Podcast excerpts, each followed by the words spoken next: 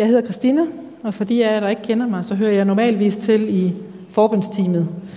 Det vil også sige, at den her rolle den er en lille smule uvandt, for at sige det pænt.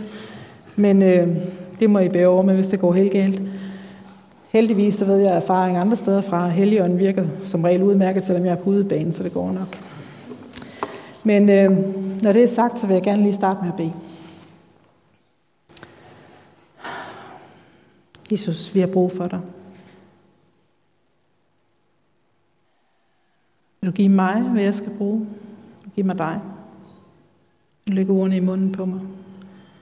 Og vil du åbne alle ører og hjerter her i dag, så enhver, der er kommet, kan mærke, hvad du vil, at de skal mærke. De kan mærke mere af dig. Amen. Ja. Vi er, som Christoffer også sagde, sådan lige midt i en periode her i menigheden, hvor vi dykker ned i, i Fyns Valgmenigheds første kendetegn, som er elsket af Gud. Og jeg har så i den forbindelse fået lov til at tale lidt om skam. Og nogen de kunne måske få den idé at tænke, skam og Guds kærlighed, det er specielt meget med hinanden at gøre. Nej, det kan jeg egentlig godt. Jeg kan godt forstå den tanke. Men skam er en af de der helt store løgne, som, som har den der tendens til at, at fuldstændig skjule vores værd, og dermed overskygge, hvad det er for en kærlighed, vi egentlig er elsket med. Så derfor kan det godt være gavnligt en gang imellem at se lidt på skam alligevel. Det er nemlig en af de der ting, som vi måske lader være med at tale om, fordi det er skams intention. Det er, at vi lader være med at tale om det. Ja. Så øh, vi starter med at komme til teksten. Jeg runger meget, gør jeg ikke det? Kan, kan jeg slippe for det? Måske. Nå. Vi skal læse. Vi starter næsten fra begyndelsen, for vi skal læse fra første Mosebog. Og øh, jeg håber, at teksten kommer op, så I kan følge med. Adam og hans kvinde var nøgne, men de skammede sig ikke.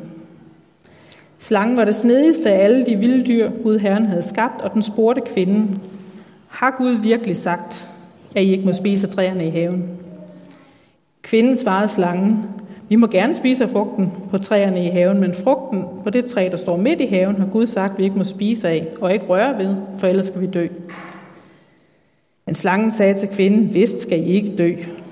Men Gud ved, at den dag I spiser det, bliver jeres øjne åbne, så I bliver som Gud og kan kende godt og ondt.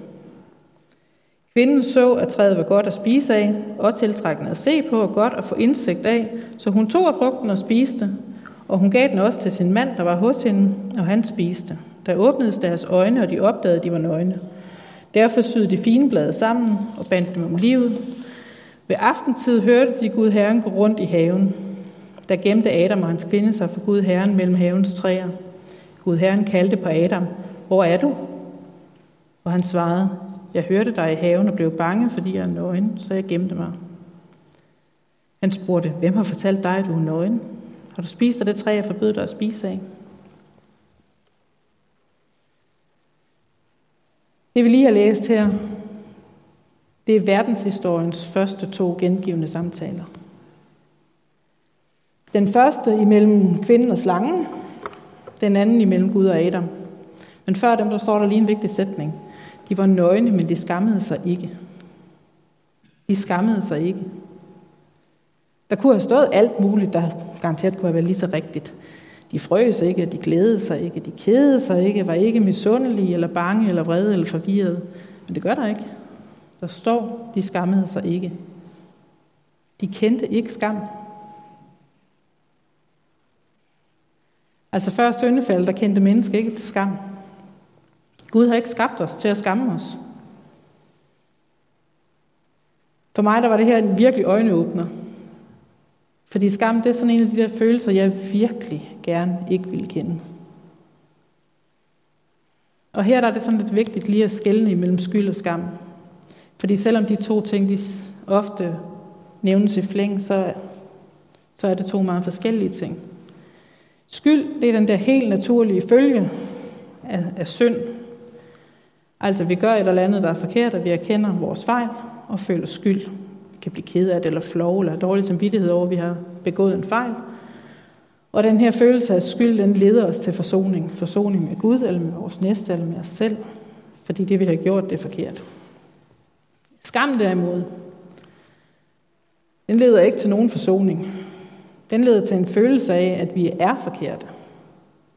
Og at vi på ingen måde er, er værdige til og søge forsoning. Så i modsætning til skyld, som søger forsoning, så vender skam os i virkeligheden væk fra forsoning.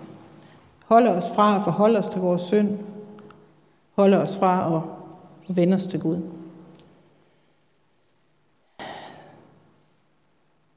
Så skam gør altså, at synden den ligesom bliver i mig, og alle de her følelser, den fører med, den bliver også. Og de kan sådan stille og roligt bare håbe sig op. Øhm. Men hvis vi, ikke hvis vi ikke er skabt til at skamme os, og hvis skammen den ikke er fra Gud, hvad i alverden er den så? Og hvorfor fylder den egentlig så meget for alt for mange mennesker, som den gør?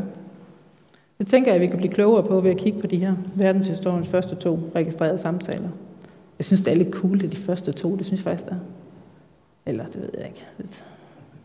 Det er ærgerligt. Nå. Mit princip, det byder mig, selvom Bibelen ikke lige helt bakker mig op her, og lade Gud fortale ret først. Så vi starter altså lige med at kigge på samtale nummer to. Det allerførste, den allerførste ordudveksling Gud har bidraget til, til et menneske. Hvor er du? Han opsøger menneskene, men de gemmer sig. Hvor er du? Altså, jeg er stensikker på, at den almægtige og alvidende Gud, der lige har skabt himlen og jorden, bare lige fordi han sagde, at det skulle være sådan, er fuldt ud bevidst om, hvor Adam han er. Så det må dække over noget andet, end det helt banale, hvor er du?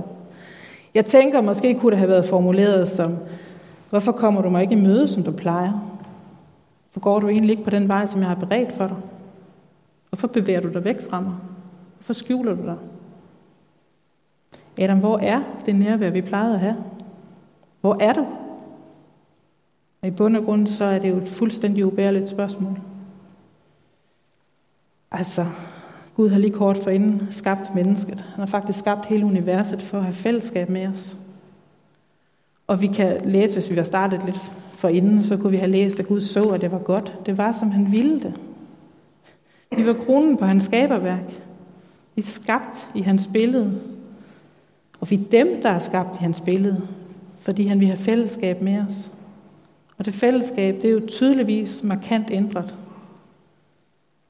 Adam han gemmer sig og kommer ikke Gud med. Og Adams svar, det synes jeg er bemærkelsesværdigt. Jeg hørte dig i haven og blev bange, fordi jeg er nøgen, så jeg gemte mig.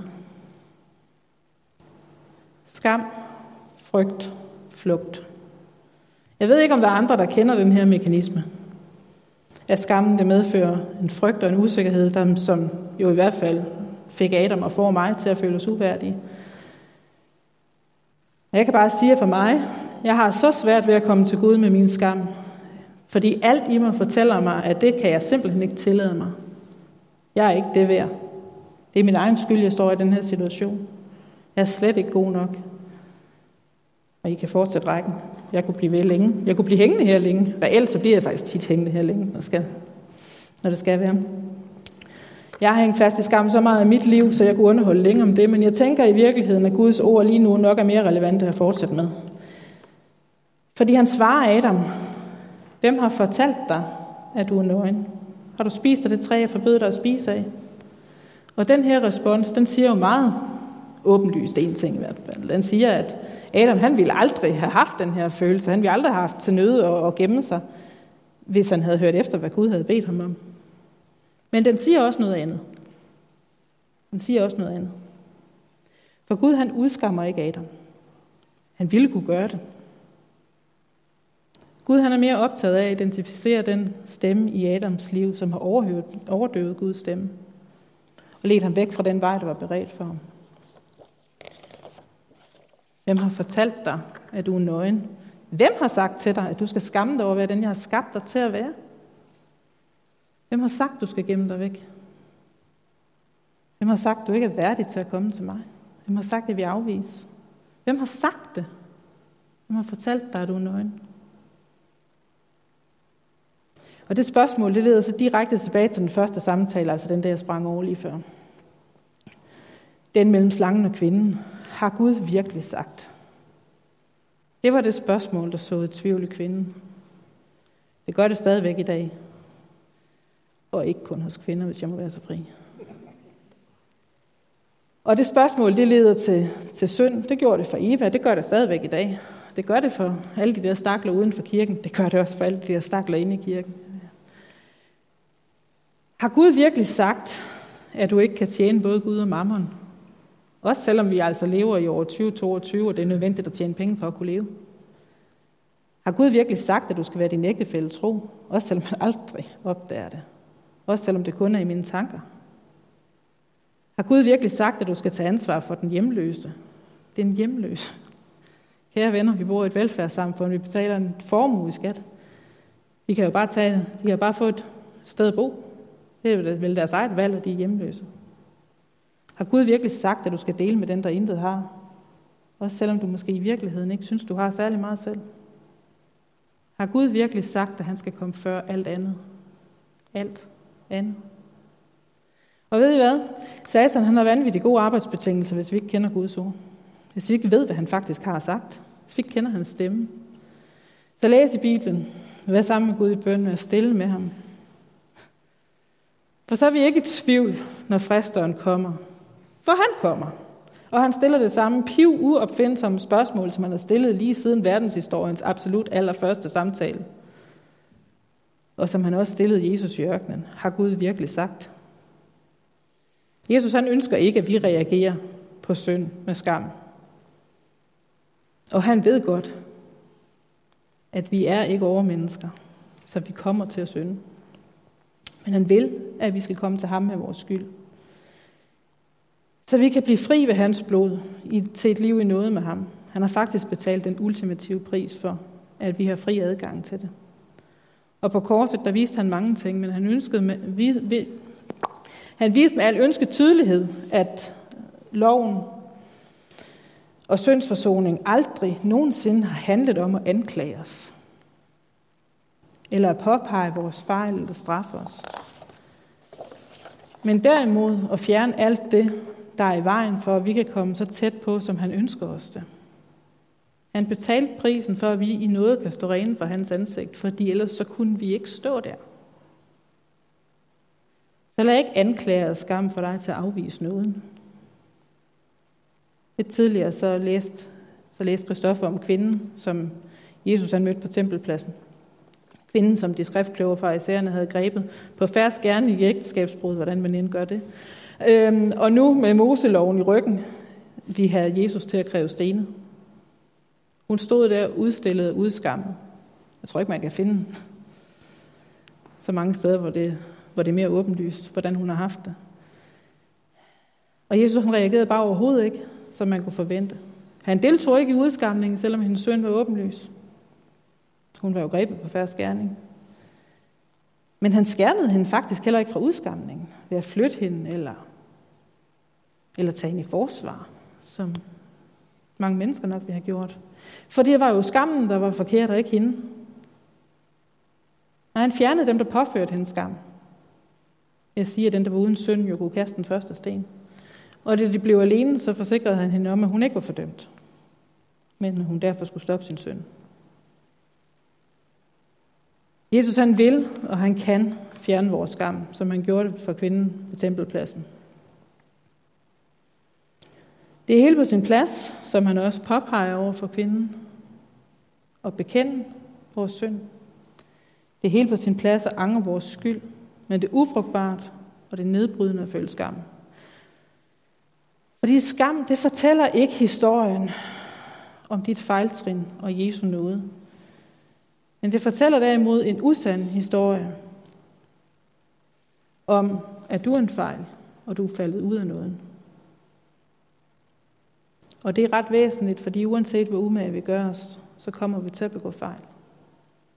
Men det gør os ikke til en fejl. Det gør os til et menneske. Kronen på hans skaberværk. Årsagen til hans død. Han døde for vores skyld. Han døde med vores skyld. Den er betalt, og nåden rækker. Men skam den sænker et slør ned over os, som forvrænger vores udsyn og vores selvbillede. Et slør af anklager og løgn. Og hvis det får lov, så kan det faktisk få held til fuldstændig at skjule, hvem vi er og hvad vores værdi er. Og hvis vi tillader, på den måde tillader den onde at få held til at overbevise os om, at de løgne er sandhed, som skammen fortæller, så forvrænger vi vores billede, ikke bare af os selv og hans skaberværk, men vores billede af Gud. Og jeg tror, uden selvfølgelig at vide det, at, at mange af os kender til at blive ramt af skam, og nogle af os endda til at leve i skam. Det var også derfor en kærkommende øjenåbner for mig i hvert fald, at mennesket faktisk slet ikke kendte skam før syndefaldet. For alt, hvad syndefaldet bragte ind i verden, er Jesus død for. Og ligesom vel som han vil bære alle vores andre byrder, så vil han også bære vores skam. Men det kræver mod at afsløre den skam. Og holde blikket på Jesus, selv når det er allersværest. Og det er svært rigtigt at hjælpe hinanden med, fordi det jo er noget, vi, vi som sådan ikke taler højt om. Så derfor er det tid, når jeg bliver lidt personlig. Så må vi se, hvordan det går. Øhm, jeg vil dele lidt om, hvordan skam har påvirket den første tid af mit kristenliv. I håber om, at der måske bare sidder en herinde, som kan ånde lidt lettet op ved ikke at være den eneste i verden, der har det sådan. Men i tiden lige inden jeg blev kristen, og det ligger 23 år tilbage, der var der sket rigtig mange svære ting i mit liv. Der var mennesker, jeg holdt af, der blev ramt af sygdom og ulykke. Der var røget ud i misbrug. Og ret langt ud i misbrug, så det fører jo en hel masse ting med sig, og jeg kunne ikke redde dem. Jeg havde prøvet, men, men jeg var fejlet i det. Og i den her proces, hvor jeg prøvede, der oplevede jeg rigtig, rigtig mange grimme ting. Og derudover så levede jeg med fysiske smerter. Det havde jeg gjort i mange år på det her tidspunkt, men på det her tidspunkt, der, der blev de så slemme, så jeg var nødt til at opgive dansen, som var min passion. Jeg var elitedanser, og dans var, ikke, var selvfølgelig et sted, hvor jeg fik en masse anerkendelse, men det var faktisk mere end det, fordi det var hele mit liv, og det var, og det var mit sprog. Det var den måde, som jeg bearbejdede ting på, for jeg var ikke sådan en, der talte om min egen følelse. Jeg var mere sådan en, der talte med folk om deres følelser. Og, og jeg var sådan en, der var vant til at tage mig sammen. Så der var ingen, der anede, hvad det var for en sorg, jeg egentlig stod i. Og jeg ville ærligt talt dø af skam, hvis der var nogen, der fandt ud af, hvor ynkelig en katastrofe jeg var. Så da min daværende kæreste på det tidspunkt gik frem og lige kort før vores bryllup, så knækkede filmen. Og så blev jeg kristen. Det var godt. Og så kom jeg ind i et kristen fællesskab. Et fællesskab af tilsyneladende perfekte mennesker. Så det var i hvert fald ikke det, at jeg på nogen måde skulle afsløre, hvor ynkelig en katastrofe jeg var. Så jeg tror, jeg fremstod som en glad og relativt overskudsagtig, måske lidt for frisk pige. Der var ingen, der anede, at jeg levede med kroniske smerter og udsigten til et liv med krogede led og hjælpemidler. Der var ingen, der kendte mine udfordringer eller min sorg. Der var ingen, der anede, at uden dansen, der stod jeg uden mulighed for overhovedet at bearbejde noget som helst af det, jeg gennemgik. Der var ingen, der vidste det, fordi jeg skammede mig. Jeg skammede mig over at være, ja, jeg skammede mig over alting. Jeg skammede mig over at være svag. Jeg skammede mig over at have smerter. Jeg skammede mig over at have mere, taget mere end 100 procent på i vægt. Jeg skammede mig over at være single, have truffet elendige beslutninger. Så jeg tog mig sammen. Og de her gode mennesker, jeg mødte i kirken, de mente det i bedste mening, når de ville redde mig ud af den suppedags mit liv, det, det lignede. Når de belærte mig om, at sex uden for ægteskabet, det var synd. Og at dans og bytur var virkelig upassende for en kristen. At omgang med diverse typer på ingen måde var godt for mig. Og jeg fik nogle høvl. For jeg sagde jo ingenting. Og jeg tror egentlig, set tilbage på det her, at, at jeg har nok lignet en, der var relativt ligeglad med Jesus. Fordi jeg ville ikke blive fra de byture, jeg ville ikke blive fra de typer. Det var nemlig det, jeg mærkede Jesus stærkest. Det var det, jeg kunne få lov til at fortælle om en nåde i Gud, der havde mødt mig. Men jeg forklarede aldrig mine handlinger i det kristne fællesskab. For det ville jo bare lyde som en dårlig undskyldning for at fastholde, hvad de antog var en syndig livsstil.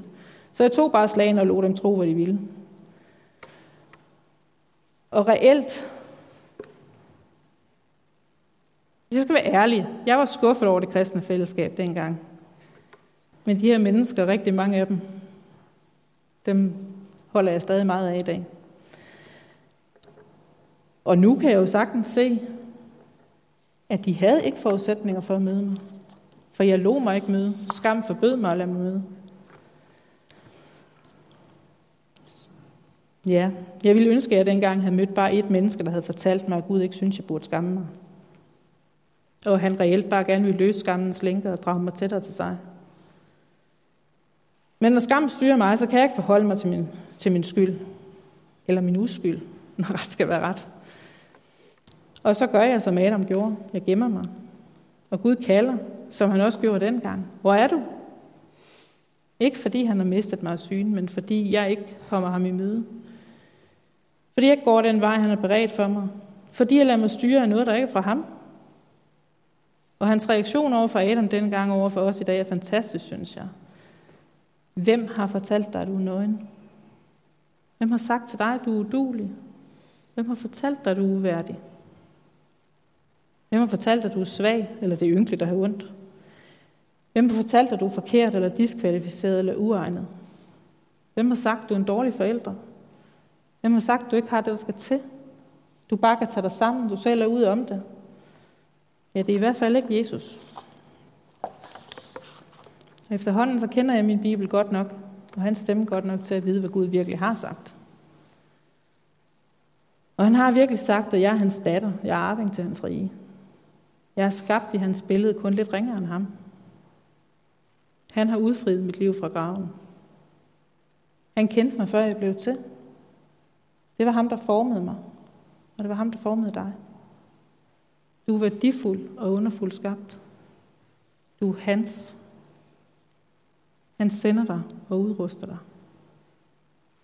Han har placeret dig på lægemet, hvor han vil. Han elsker dig. For mig er det en kamp at holde fast i, hvad Gud virkelig har sagt. Det er det måske også for nogle af jer. Han har ikke givet mig efter, hvad jeg fortjener, og han giver heller ikke dig efter, hvad du fortjener, men efter, hvad han vil. Vores værdi er ikke defineret af, hvem vi kan mande os op til at være, men efter, hvem han er. Ikke efter, hvad vi har gjort, men efter, hvad han har gjort. Så lad være med at lade ord, han aldrig har sagt, definere, hvem du er. Han definerer, hvem vi er. Har Gud virkelig sagt? Ja, det har han virkelig sagt. Jeg vil gerne slutte af med at bede. Og hvis du sidder her i dag og ser dig selv og verden, og Jesus for den sags skyld, igennem skammens slør, så vil jeg gerne bede for med dig. Jeg beder langsomt, så bed med ind i dig selv, hvis det her det er din bøn. Hvis ikke det er din bøn, så bed med for os andre, vi kunne godt trænge til det. Far, det er så svært at komme til dig med fagnen fuld af skam. Men jeg ved, at skammen ikke er dit værk. Vil du hjælpe mig til at slippe skammen? Vil du lade mig se, at du ser på mig med et blik fuld af kærlighed? Her jeg beder dig kald på mig. Vend mig om mod dig, når jeg ikke selv kan. Vil du fjerne skammens forvrængede slør fra mig? Vil du lære mig at hvile i din nåde fred? Vil du lade mig se, hvem jeg virkelig er? Jeg vil så gerne kunne give min skam til dig, og dermed lade din vilje ske. Herre, forbarmt over mig. Amen.